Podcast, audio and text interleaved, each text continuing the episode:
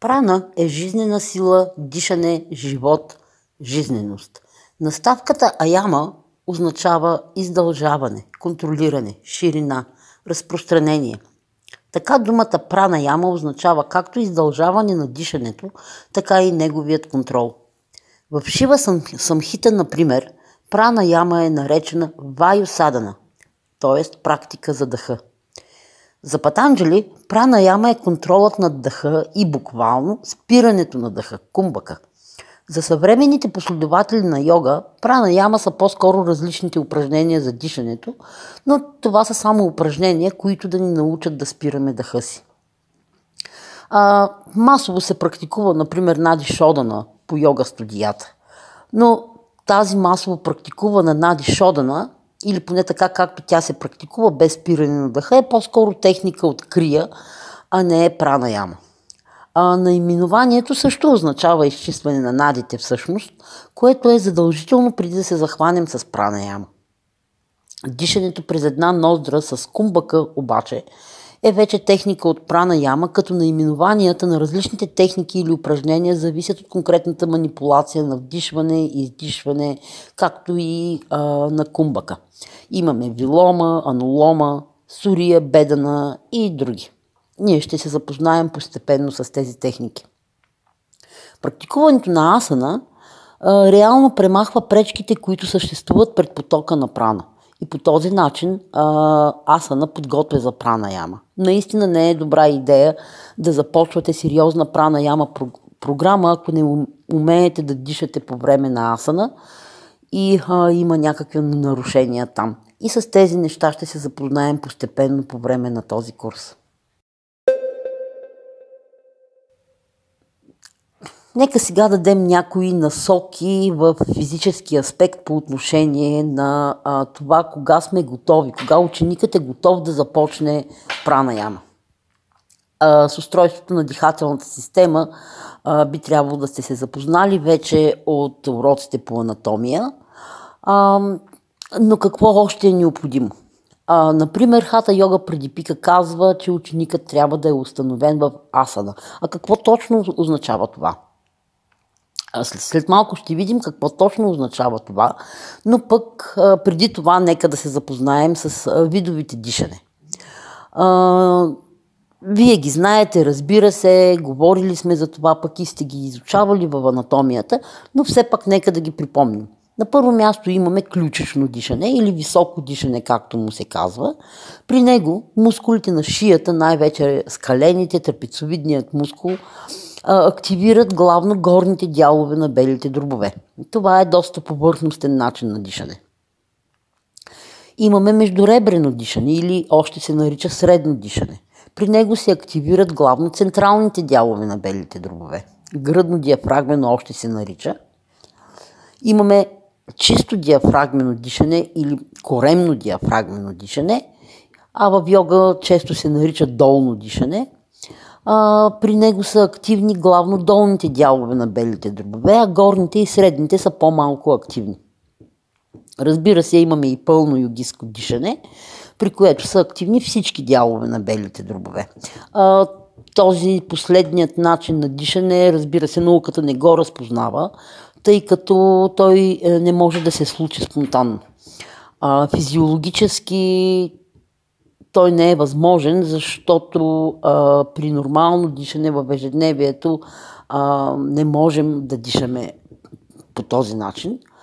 А, но другите три начина са напълно релевантни, напълно естествени начини на дишане. И за съжаление, съвременният човек изобщо не диша добре. А, стресът, начинът на живот правят дишането а, много повърхностно, защото мускулите, които отговарят за нормално протичане на дишането, са стегнати, нееластични. Разбира се, това ограничава дишането. Нетренирани хора, например хора, които нищо не са тренирали в живота си, а, обикновено дишат ключично, много повърхностно, много ограничено, неефективно, а, а това естествено доставя и неефективно кислород на мозъка и на а, всички органи. Очевидно асана помага да отпуснем тези мускули и, и това е единият начин, по който асана подобрява дишането.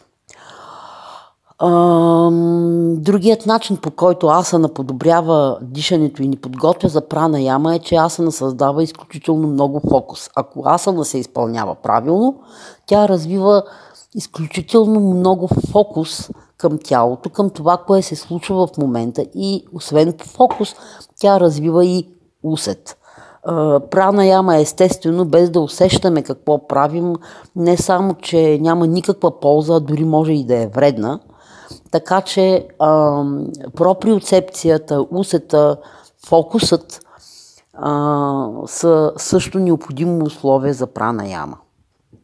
Третото, което асана ни учи, е буквално тя ни учи да се движим с дъха, а, което само по себе си може да е цел, и то много добра цел, но в същото време, като ни учи да се движим заедно с дъха, тя разработва дъха, ни учи ни да контролираме дъха си, учи ни да преодоляваме онези модели в нервната система, които ни карат да изпълняваме движенията си по навик, според вида нервна система: резки, бързи, прибързани или прекалено бавни, а, флегматични. Така ние преодоляваме а, едни модели в нервната система, които, естествено, тъй като те са модели, навици, а, естествено, че нямат нищо общо с контрол. А пранаяма е, разбира се, контрол. И тъй като пранаяма е контрол, очевидно по време на пранаяма не може да си дишаме и така, както ни дойде а, или както сме си свикнали. А за да имаме успешна пранаяма практика, пък е необходимо да разбираме все пак каква е целта на отделните техники и после вече да създадем условията за по-ефективен контрол. Все пак дишането е физически акт, така че всичко, което ще си говорим, естествено, че отново ще ни връща към контролиране на различни части на тялото. Отново имаме работа с тялото, тъй като дишането се извършва от физически структури. В него участват и мускули, участва гръдния кош, участват много неща. Та ето, че има и изисквания към а, самото тяло, за да се започне пранаяма.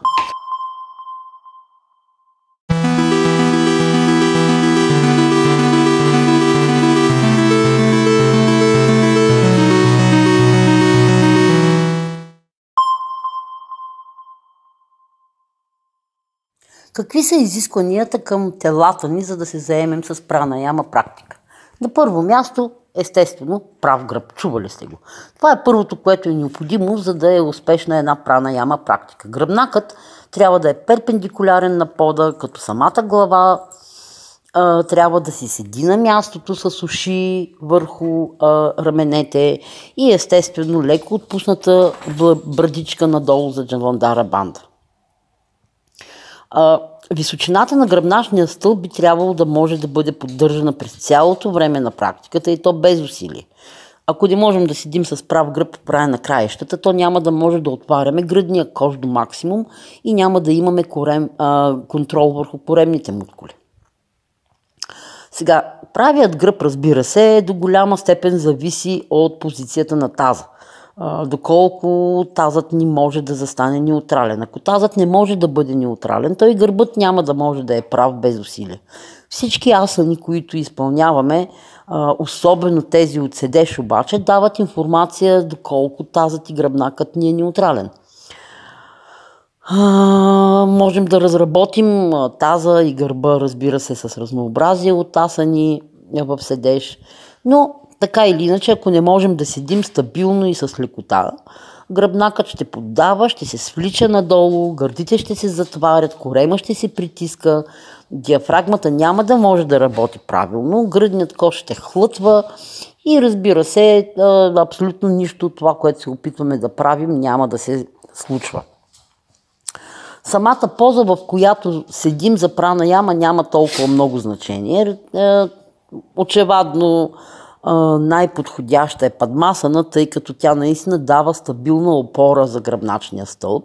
Но ако падмасана не е възможна по някакви причини, то имаме арда падмасана, вирасана, имаме ситхасана, свастикасана, имаме м- сукхасана, лесната поза, дори бада конасана може да се използва, може да се седи на стол с прав гръб. По принцип не е чак толкова важно каква е позата, стига тя да ни осигурява комфорт и да ни осигурява минимум мускулни усилия, за да може да усещаме повече. Колкото по-малко напрежение има в тялото, толкова повече усет ще имаме и ще може да контролираме дихателните мускули. Сега, ако мускулите ни на торса, а, около гръбначните мускули, мускулите на гърба, междупрешлените мускули не са силни, то очевидно, че гръбначният ни стълб ще се свлича надолу, а, вместо да остава изтеглен нагоре. Това аксиално изтегляне, т.е. изтеглянето на гръбнака нагоре, по принцип включва целия гръбнак още от тазата до връхчето на главата. Това са неща, които не се отдават лесно на начинаещи и също трябва да бъдат научени предварително. Естествено, една балансирана асана практика постепенно учи, но все пак а, доста ученици имат затруднение с тези неща. А, в, ние в този курс имаме специална практика включена, която ще ни помогне да... А, която помага всъщност да разберем за какво става въпрос и да се научим да изтегляме гръбнака нагоре. Ам, какво друго е необходимо? А, естествено, че е необходимо да сме спокойни във ума си. А, не може да сме а, разпилени, а, по някакъв начин развълнувани и в същото време да искаме да усещаме толкова финни неща, като вътрешната си енергия. Как може да се ориентирате дали вашите ученици са спокойни? Много лесно. Побутването, почесването, до нагласането в дадени позички, прекалено напъване във асана също, ам, така неспособност да се остане необходимото време, желанието да се излезе от асана. М- Всички тези неща, нали, са очевадни, лесно се забелязват и просто казват, че вътрешно няма никакво спокойствие.